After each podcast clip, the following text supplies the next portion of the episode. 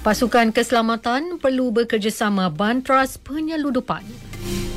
Sektor peladangan dibenar ambil pekerja asing. Assalamualaikum, salam Malaysia Madani. Saya Siti Aisyah, Malaysia Yohanis dalam Utama 5 Petang.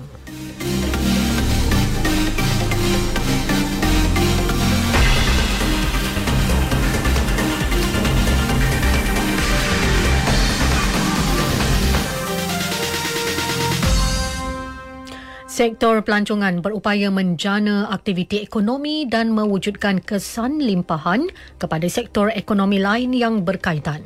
Perdana Menteri Datuk Seri Anwar Ibrahim menerusi Facebook berkata, ia termasuklah dalam meningkatkan pendapatan rakyat terutamanya di kawasan luar bandar. Sehubungan itu katanya, kerajaan perlu cepat membangunkan produk dan infrastruktur pelancongan bersama pemain sektor swasta kepengerusian ASEAN oleh Malaysia pada tahun 2025 juga perlu dimanfaatkan sebagai pemangkin dalam mencapai sasaran tahun melawat Malaysia 2026. Dalam perkembangan lain, Datuk Seri Anwar mengarahkan semua pasukan keselamatan negara berganding bahu membantras penyeludupan. Ini kerana ia mengakibatkan Malaysia mengalami kerugian puluhan bilion ringgit. Sehubungan itu, beliau yang juga Menteri Keuangan berkata, Custom, PDRM, Maritim Malaysia serta lain-lain agensi keselamatan perlu bekerjasama dalam membantras penyeludupan yang disifatkan semakin rumit. Sebab itu kerjasama dengan badan-badan kekuasaan lain itu sangat penting. Custom, PDRM, Polis, APMM, pemain di antara lain. Dan sekarang agensi di sepadan. Semua kerjasama itu penting kerana kita berhadapan dengan kelompok-kelompok yang rakus, penyelundup yang canggih dan kehilangan dana akibat penyelundupan keluar dan masuk minyak, dadah, rokok, arak itu menjejah puluhan bilion ringgit. Datuk Seri Anwar berucap pada sambutan Hari Kastam Sedunia ke-42 di PICC Putrajaya. Di pentas sama, Perdana Menteri turut mengingatkan semua pihak supaya tidak culas membayar cukai kepada negara. Katanya beliau turut tidak terkecuali daripada membayar cukai yang dikenakan kastam. Tahun ini, kastam Kelang kenakan cukai RM500 kepada saya. Saya kata, saya bukan meniaga. Tapi saya tidak mahu rayu. Saya nak bagi ini contoh. Kalau Perdana Menteri pun di, terpaksa bayar cukai, rakyat lain jangan menipu. Datuk Seri Anwar Ibrahim. Dalam pada itu, pengumuman peruntukan 50 juta ringgit untuk penambahbaikan perumahan kaki tangan JKDM memberi kelegaan buat warga kastam. Ikuti pandangan Chiang Yuming, Muhammad Tariq Azmi dan Nur Azliza. Peluang itu memang tidak dapat dinafikan.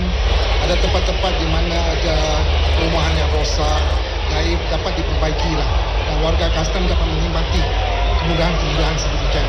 Uh, saya sebagai anggota uh, berbesar hati lah dengan pengumuman tu dan ini akan memangkin lagi semangat untuk bekerja dengan lebih keras. Kami amat bersyukur dengan apa yang diberikan.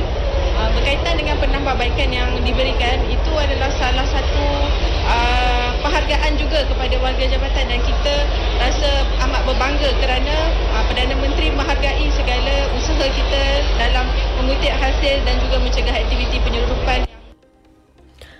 Kerajaan bersetuju membenarkan pengambilan pekerja asing khusus untuk sektor peladangan. Bagaimanapun, Menteri Peladangan dan Komoditi Datuk Seri Johari Abdul Ghani berkata kemasukan pekerja asing selain sektor peladangan masih tidak dibenarkan.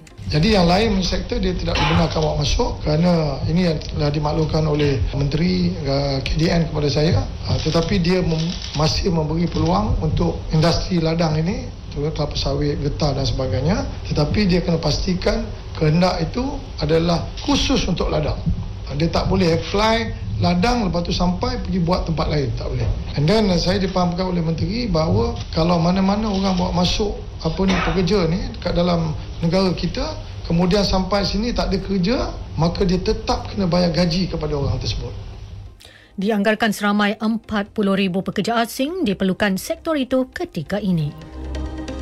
Perjanjian konsesi Express Rail Link Sendirian Berhad ERL bagi perkhidmatan KLIA Express dan KLIA Transit dilanjutkan bermula dari tahun 2029 hingga 2059. Menteri Pengangkutan Anthony Locke berkata, pelanjutan konsesi selama 30 tahun itu akan membolehkan ERL menentukan kadar tambang berdasarkan pertimbangan pasaran bermula hari ini. Beliau berkata kerajaan juga tidak akan lagi membayar apa-apa bayaran charge atau fee dari sumber pendapatan caj perkhidmatan penumpang PSC kepada pihak ERL. Lanjutan konsesi yang dibuat lebih awal itu bagi membolehkan ERL merancang dan melaksanakan pelaburan bagi menambah baik kemudahan dan perkhidmatannya. Kementerian Perdagangan Dalam Negeri dan Kos Hidup berharap tiada unsur pencat pencatutan harga selepas kerajaan membuat keputusan untuk menaikkan taraf air berkuat kuasa 1 Februari depan. Tegas menterinya Dato' Armizan Muhammad Ali, pelarasan tersebut hanya merangkumi tarif air dan bukan secara langsung terhadap barangan jualan perniagaan. Sebab keputusan untuk menaikkan air itu adalah keputusan bersama uh, yang juga melibatkan kerajaan negeri melalui Majlis Air Negara. Uh, dan kita meneliti dan uh, akan menerima membuka untuk sebarang aduan sekiranya terdapat unsur-unsur pencatutan dilakukan. Beliau berkata demikian kepada pemberita selepas majlis pelancaran program jualan Ihsan Rahmah Tahun Melawat Melaka 2024 di Masjid Tanah.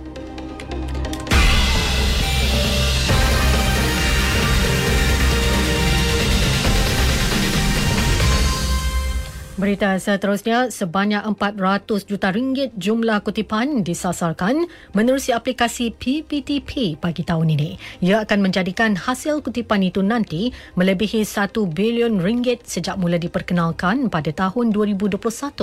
Menteri Perumahan dan Kerajaan Tempatan Nga Korming berkata penggunaan aplikasi PBTP merupakan satu transformasi digital yang seharusnya diperhebatkan lagi penggunaannya. Tiga anggota panel Tribunal Anti Gangguan Seksual sudah dilantik serta memulakan tugas sejak Disember lepas. Menteri Pembangunan Wanita, Keluarga dan Masyarakat, Datuk Seri Nancy Shukri berkata, lantikan itu melibatkan tiga jawatan utama, iaitu Presiden, Timbalan Presiden dan Setiausaha. Manakala dua lagi anggota yang akan dilantik kelak masing-masing dari Sabah dan Sarawak. Katanya panel yang dilantik merupakan mereka yang berpengalaman serta cekap dalam mengendalikan kes gangguan seksual. Sistem pangkalan data utama PADU adalah perjalanan pendigitalan negara dan satu sumber maklumat terpusat. Presiden Persekutuan Majikan-Majikan Malaysia Datuk Said Hussein Said Husman berkata, data nasional yang terdapat dalam PADU akan menjadi tulang belakang kepada semua dasar dan strategi negara. Katanya hab itu akan menjadikan negara lebih cekap dalam plan yang dibuat di peringkat nasional, serantau dan antarabangsa.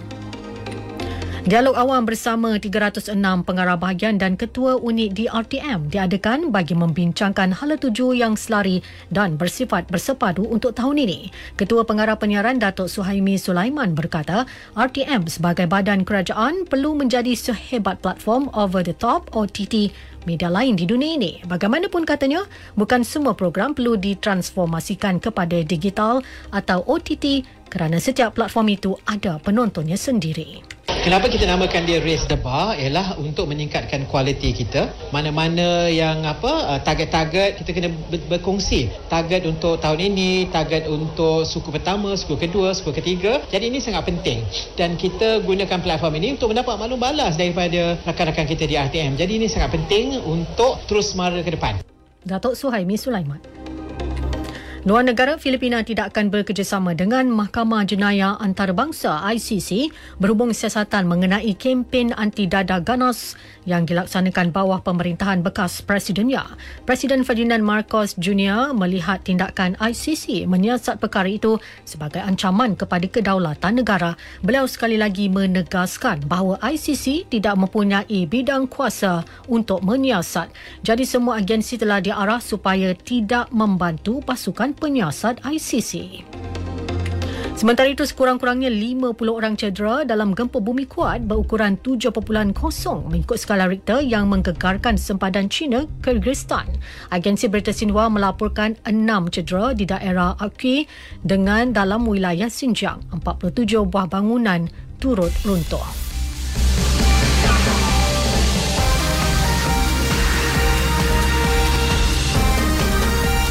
Disampaikan tajuk utama sekali lagi. Pasukan keselamatan perlu bekerjasama bantars penyeludupan. Sektor peladangan dibenar ambil pekerja asing. Sekian berita yang disunting oleh Zamzuri Zawawi dari Pusat Berita RTM. Dari sungai hingga segara, Palestin pasti merdeka. Assalamualaikum.